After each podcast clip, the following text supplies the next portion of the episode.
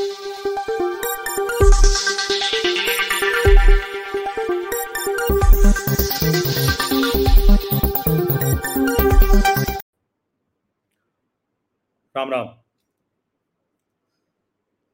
मेवात नू। कल जो कुछ हुआ है, उसने एक बार फिर से लोगों का दिल दहला दिया है। और मणिपुर से मेवात तक जो हो रहा है, उसको देखकर एक लाइन में कोई कह सकता है कि भारतीय जनता पार्टी की सरकार है और उसकी जवाबदेही। इस बात से एकदम मैं सहमत हूँ। जरा सा भी कहीं कोई ऐतराज नहीं है इस बात पर। लेकिन इसका दूसरा पहलू भी है। मणिपुर से मेवात तक की जवाबदेही भारतीय जनता पार्टी की सरकारों की है। लेकिन सिक्के का दूसरा पहलू भी है। जब भारतीय जनता पार्टी ये कहती थी कि हमारे राज्य में दंगे नहीं होते और सबसे बेहतर ट्रैक रिकॉर्ड बताती है तो लोग सवाल पूछते हैं कि दंगों से लाभ तो भारतीय जनता पार्टी को होता है। जवाब देते हैं मुजफ्फरनगर दंगों का, जवाब देते हैं गुजरात के दंगों का लेकिन इसका जवाब कोई नहीं देता है कि जब मणिपुर में पूर्ण बहुमत की सरकार अभी अभी आई है तो भला क्यों करके भारतीय जनता पार्टी चाहेगी कि दंगे हो जाएँ?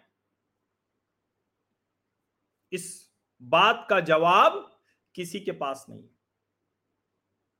कमाल की बात यह कि वो कह रहे हैं कि पूरे देश को एक ऐसे वातावरण में बदल दिया गया है कि जिसमें हर कोई एक दूसरे के खून का प्यासा है। नुपुर शर्मा नहीं दिखती कड़ी सुरक्षा में चलना पड़ता है। तस्लीम रहमानी अभी भी बहस में है, सार्वजनिक स्थलों पर है, कोई उनको कुछ नहीं कहता है। कन्हैयालाल दर्जी मार दिया गया, उमेश कोल्हे मार दिया गया। कोई नहीं पूछता है। और लोगों के गुस्से का शिकार भी भारतीय जनता पार्टी ही हो रही है। कहा जा रहा है कि सरकार बदला नहीं लेती है, अपीजमेंट करती है, कानून व्यवस्था बनाए रखने की कोशिश करती है। अब दोनों बातें तो सही नहीं हो सकती।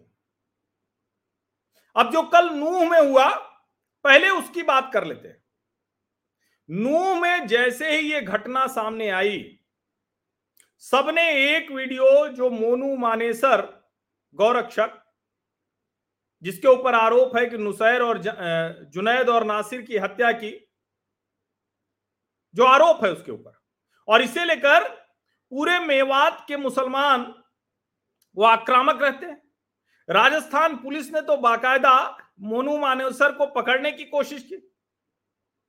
अब ये जो मेवात का इलाका है, ये मुस्लिम बहुल इलाका है और इस इलाके से ढेर सारी खबरें ऐसी आ रही हैं। ढेर सारी खबरें। जो बताती हैं कि कितनी खराब स्थिति वहाँ हो गई है। वहाँ की स्थिति को लेकर बार बार इस तरह की चीज़ें आती हैं। ऐसा नहीं कि कोई ये पहली बार ये घटना हुई है। लेकिन कमाल की बात ये कि उसे दूसरी तरह से दिखाने की कोशिश होती है। उसे दूसरी तरह से बताने की कोशिश होती है।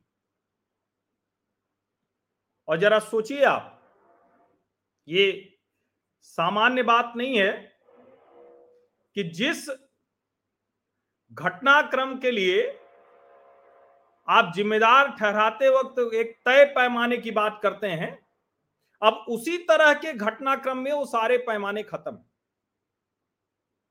जैसे उदाहरण के लिए, अगर मोनू मानेसर ने एक वीडियो किया था और पुलिस कह रही है कि नहीं, किसी भी स्थिति में मोनू मानेसर उस घटना में शामिल नहीं हुआ, उस रैली में शामिल नहीं हुआ।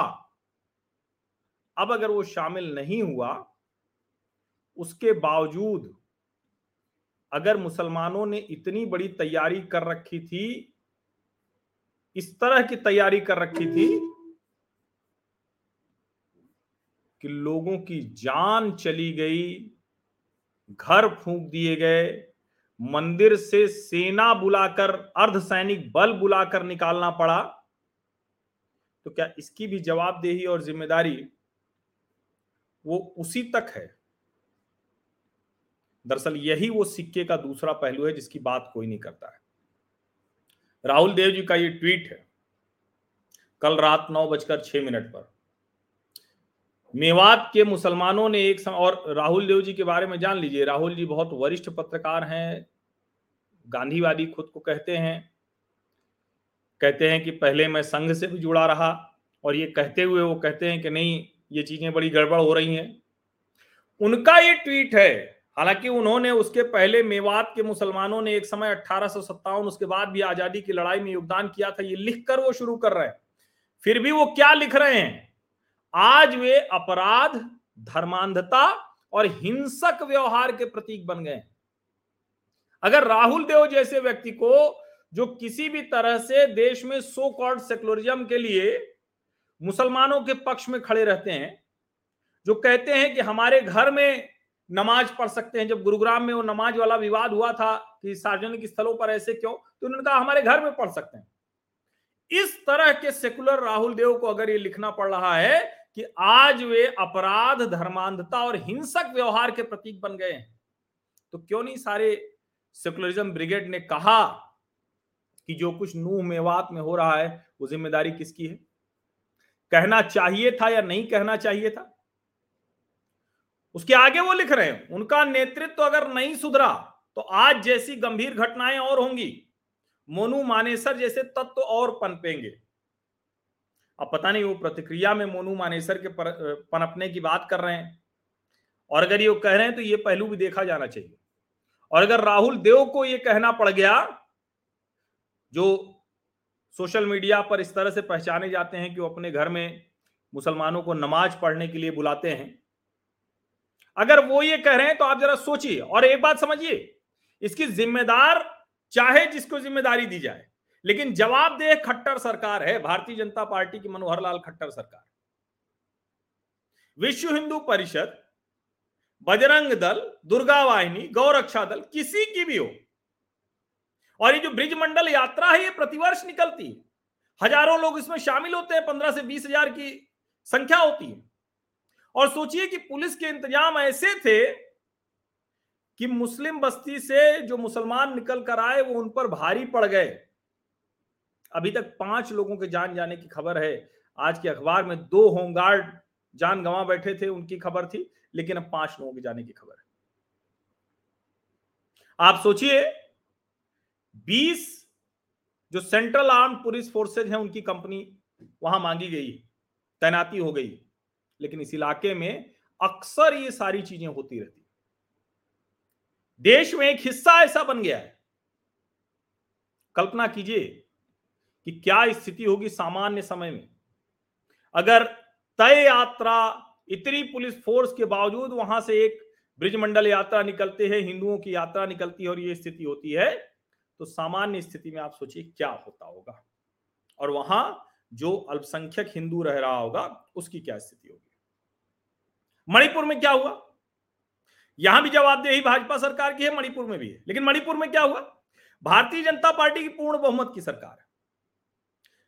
उसे कौन सा दंगे से लाभ होना है? उसके ऊपर तलवार अटक गई। देश के हर हिस्से में मुश्किल खड़ी हो गई उसके लिए। हर संवेदनशील आदमी उसके खिलाफ बात करने लगा। बीरेन्द्र सिंह जैसा मुख्यमंत्री जिसने पाँच साल शांति कायम रखी, उसके ऊपर सवाल खड़ा होने लगा। वो भला क्यों चाहे गड़बड़ हो? और फैसला किसका था? मणिपुर उच्च न्यायालय का। वैसे मैं फिर कह दूँ, उनको यह फैसला नहीं देना चाहिए था, ये हम लोग कह रहे हैं, लेकिन उन्होंने निर्णय दिया तो समझदारी से दिया होगा, क्योंकि ऐसे कैसे आप कर सकते हैं कि कुकी को जहाँ ज़मीन खरीदने की इजाज़त है, वहाँ मैतेई को नहीं है। मूल निवासी मैतेई मणिपुर का। और मणिपुर कोई नहीं मैतेई कोई नहीं है। और उसके बाद ये सब हो जाता है। न्यायालय के निर्णय के बाद ऑल ट्राइबल रैली होती है, जिसके बाद ये दंगा फसाद शुरू होता है। सिक्के का दूसरा पहलू है ये। सिक्के का दूसरा पहलू है, दिल्ली में मुहर्रम का जुलूस था। उस जुलूस ने पत्थरबाजी शुरू कर दी। पुलिस पर ही। ये सोचना पड़ेगा हमें। और अब मैं सिर्फ़ इसकी बात नहीं कर रहा हूँ। मणिपुर से मेवात तक की। अब जरा थोड़ी दूसरी बात कर लेते हैं। और कैसे एक घटनाक्रम को तुरंत एक जो एजेंडा है बहुत से लोगों का, कि सिर्फ़ और सिर्फ़ किसी भी तरह से सरकार कटघरे में आ जाए तो हमारा काम बन जाए। ये सब 2024 के चुनाव में लगे हुए हैं। सबके अपने एजेंडे हैं। ये साक्षी जोशी हैं। लिख रहे हैं ये एएसआई मीड़ा चूड़ी वाला अजगर, कई अच्छा कुछ नाम होगा। मधुबनी का रहने वाला अब्दुल कादिर और मोहम्मद हुसैन के खून का जिम्मेदार अकेला चेतन सिंह नहीं। देश का गोदी मीडिया, उनके तमाम समर्थक नफरती व्हाट्सएप फॉरवर्ड करने जहरीले लोग हर रोज हिंदू मुस्लिम के नाम पर राजनीति डिबेट झूठ और जहर फैलाने वाले सब नफरती शामिल हर घर में जोम्बी बना दिए गए हैं तुम घिनौने लोगों ने। आखिर में जो चेतन ने कहा, उससे साफ़ ज़ाहिर है, ये हत्याएँ, नफरत की घटिया और सांप्रदायिक राजनीति का परिणाम है। ये कितना भयावह है, जिसे ट्रेन में सुरक्षा की ज़िम्मेदारी दी गई थी। वो रक्षक ही भक्षक और राक्षस बन गया। क्या अगली बार किसी हथियार से लैस वर्दी वाले को देख आप असुरक्षित सुरक्षित महसूस कर पाएँगे। बिल्कुल महसूस कर पाएँगे। बिल्कुल महसूस कर पाएँगे। सेना की वर्दी पहनकर बहुत से लोग आतंकवाद करते हैं जम्मू कश्मीर से लेकर देश के हिस्सों में। नक्सलवाद की घटना करते हैं तो हम क्या पुलिस और सेना से असुरक्षा महसूस करने लगते हैं? कतई नहीं करते। हैं ये वो विमर्श है जो देश के सेना, देश के पुलिस बल सबको संदेह के घेरे में डालना चाहता है। सब के सब देश में नफरत फैला रहे हैं, ऐसा कहा जाता है। घटिया सांप्रदायिक राजनीति कौन कर रहा है, वो आप देखिए। क्या चेतन सिंह कोई नरेंद्र मोदी का समर्थक है? अगर वीडियो में उसने कहा नरेंद्र मोदी और योगी का नाम लेकर तो क्या इतने भर से ये मान लिया जाए? और ये देखिए प्रकाश के राय है। ये लिख रहे हैं, ये हत्याकांड राजनीति और मीडिया के उकसावे का सीधा परिणाम है। जो बड़े धुर दक्षिणपंथी नेताओं तथा मेन स्ट्रीम मीडिया और सोशल मीडिया के नव नाजियों का शगल बन गया है। मीडिया में इस घटना के बारे में बड़े अधिकारियों के हवाले से रिपोर्ट किया गया है कि हत्यारे का मानसिक संतुलन ठीक नहीं। उसकी मानसिक दशा के बारे में चिकित्सकों की टीम ही तय कर सकती है। अधिकारी नहीं, इस हत्यारे को फास्ट ट्रैक अदालत के सामने लाना चाहिए और हमेशा के लिए बंद कर देना चाहिए। या जेल के अलावा कहीं भी रहेगा तो खतरा होगा। मैं तो कह रहा हूँ इसको फांसी की सजा दी जानी चाहिए। इसको फांसी की सजा दी जानी चाहिए। लेकिन ये जो हर चीज़ में इनको नव नाजी लाना है, ये जो हर चीज़ में इनको, ये पूरा गिरोह जो लगा हुआ है, और उस गिरोह के चेहरे अब तो सबने पहचान लिए हैं। बहुत आसानी से पहचान में आ जाते हैं। ये जो प्रकाश के राय ने लिखा है एक श्याम मीरा सिंह के ट्वीट को लेकर लिखा है। और उस श्याम मीरा सिंह ने जो ट्वीट किया है, जरा वो ट्वीट पढ़ लीजिए। नियत क्या थी? ये आज मुंबई जयपुर एक्सप्रेस रेल की वीडियो है। आरपीएफ के इस मोदी भक्त कांस्टेबल ने चार लोगों की हत्या कर दी। मोदी भक्त कांस्टेबल।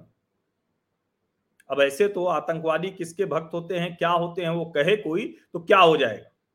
और कह रहा है कि हिंदुस्तान में रहना है तो योगी मोदी कहना है। मृतकों में तीन मुस्लिम और एक टीकाराम मीना है। कांस्टेबल का नाम चेतन सिंह बताया जा रहा है। अब हिंदू, मुसलमान, राजपूत, दलित, सब कुछ समझ में आ रहा है। ये देखिए, ऊपर लिखा हुआ है your tweet has been withheld in India in response to a legal demand ये खुद श्याम मीरा ने ट्वीट किया, इसलिए मैंने इसको साझा किया। आप सोचिए जरा। देश में एक विमर्श खड़ा करने की कोशिश होती है। मणिपुर हो, मेवात हो, या फिर जयपुर मुंबई सुपरफास्ट एक्सप्रेस में एक जो कांस्टेबल है और सबसे पहले वो अपने सीनियर को मारता है। सबसे पहले, ये सामान्य घटनाक्रम नहीं है। ये कोई सामान्य घटनाक्रम नहीं है। लेकिन इसको पेश कैसे किया जा रहा है? इसको पेश यूँ किया जा रहा है जैसे कोई मोदी योगी का समर्थक हो और उसने ये मार दिया अखबार में जो खबर है, उस खबर को ध्यान से देखना, सुनना चाहिए। ये देखिए, ये आज के टाइम्स ऑफ़ इंडिया का है। डिटेल है और बहुत साफ़ साफ़ ये डिटेल बता रहे ये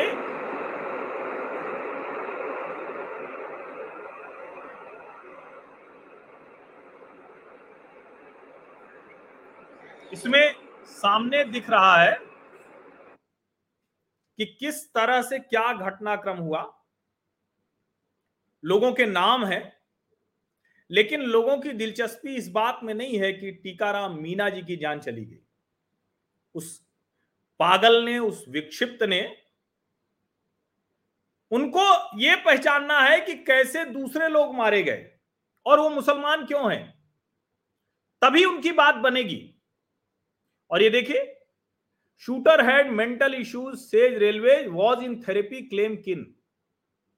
अब यहाँ रेलवे पर जाता है, आरपीएफ पर पूरी जवाबदेही होती है। कोई भी ऐसा व्यक्ति है जो मेंटल हेल्थ इश्यू से गुजर रहा उसके हाथ में ऑटोमेटिक वेपन क्यों होना चाहिए? लेकिन सवाल यही है कि क्या इस घटना को सांप्रदायिक रंग देना चाहिए था? नहीं देना चाहिए था। ऐसे ही तुरंत बिना किसी वजह मैतेज को पूरी तरह से जिम्मेदार ठहराना चाहिए था, नहीं ठहराना चाहिए था। ऐसे ही क्या सिर्फ़ और सिर्फ़ मोनू मानेसर का एक वीडियो आ गया, इसको जिम्मेदार ठहराना चाहिए था? जो भी कानूनी कार्रवाई हो, वो किसी के खिलाफ पूरी तरह से होनी चाहिए। अगर वो दोषी है तो अगर वो आरोपी है तो उसके खिलाफ पुलिस काम करे।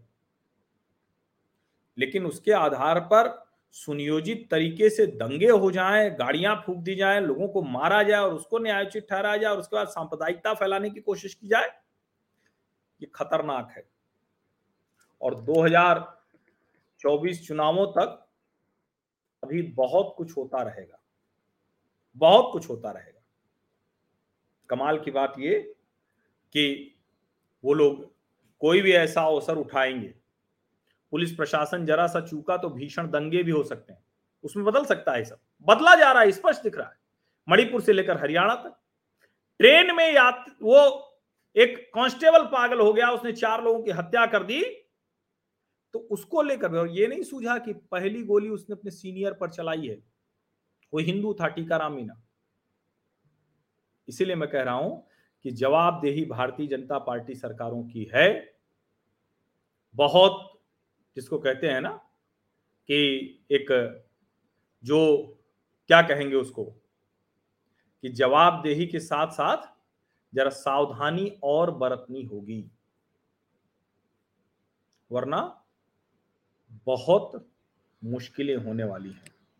और आप सोचिए, राहुल गांधी जी ने बहुत पहले कहा था कि देश में किरोसिन छिड़का हुआ है, बस एक माचिस की तिली लगाने की ज़रूरत है। पुलिस प्रशासन और सरकार को ये ध्यान रखना चाहिए कि केरोसिन छड़क, छिड़का हुआ है, माचिस की तीली लगाने की ज़रूरत है। विदेश में भी यही था कि अल्पसंख्यकों के ऊपर बहुत अत्याचार हो रहा है। अब ये अलग बात है कि मेवात में जो कुछ हुआ, इसकी बात दूसरे तरीके से की जा रही है, घुमा कर की जा रही है। अभी ताज़ा खबर यह है कि पीस कमेटी की मीटिंग हो रही है डिप्टी कमिश्नर के ऑफ़िस में। लेकिन पीस कमेटी वाले लोग पहले पीस नहीं करा पाते, ये बड़ी बात है। नहीं करा पाते। चलिए, मैं ये बात खत्म करता हूँ। इन सब विषयों पर कितनी बात की जाए, कैसे की जाए, लेकिन हमारा तो कहें कि ज़िम्मेदारी है, नैतिक ज़िम्मेदारी है, काम है तो हम करते रहेंगे, लेकिन फिर भी कई बार शब्द कम पड़ जाते हैं। बहुत बहुत धन्यवाद। सब्सक्राइब ज़रूर कर लीजिए, नोटिफिकेशन घंटी दबा दीजिए, लाइक का बटन दबाइए। एट मीडिया हर्षवीटी टैग कीजिए सोशल मीडिया मंचों पर साझा कीजिए और अपने सभी व्हाट्सएप समूहों में भी भेजिए बहुत बहुत धन्यवाद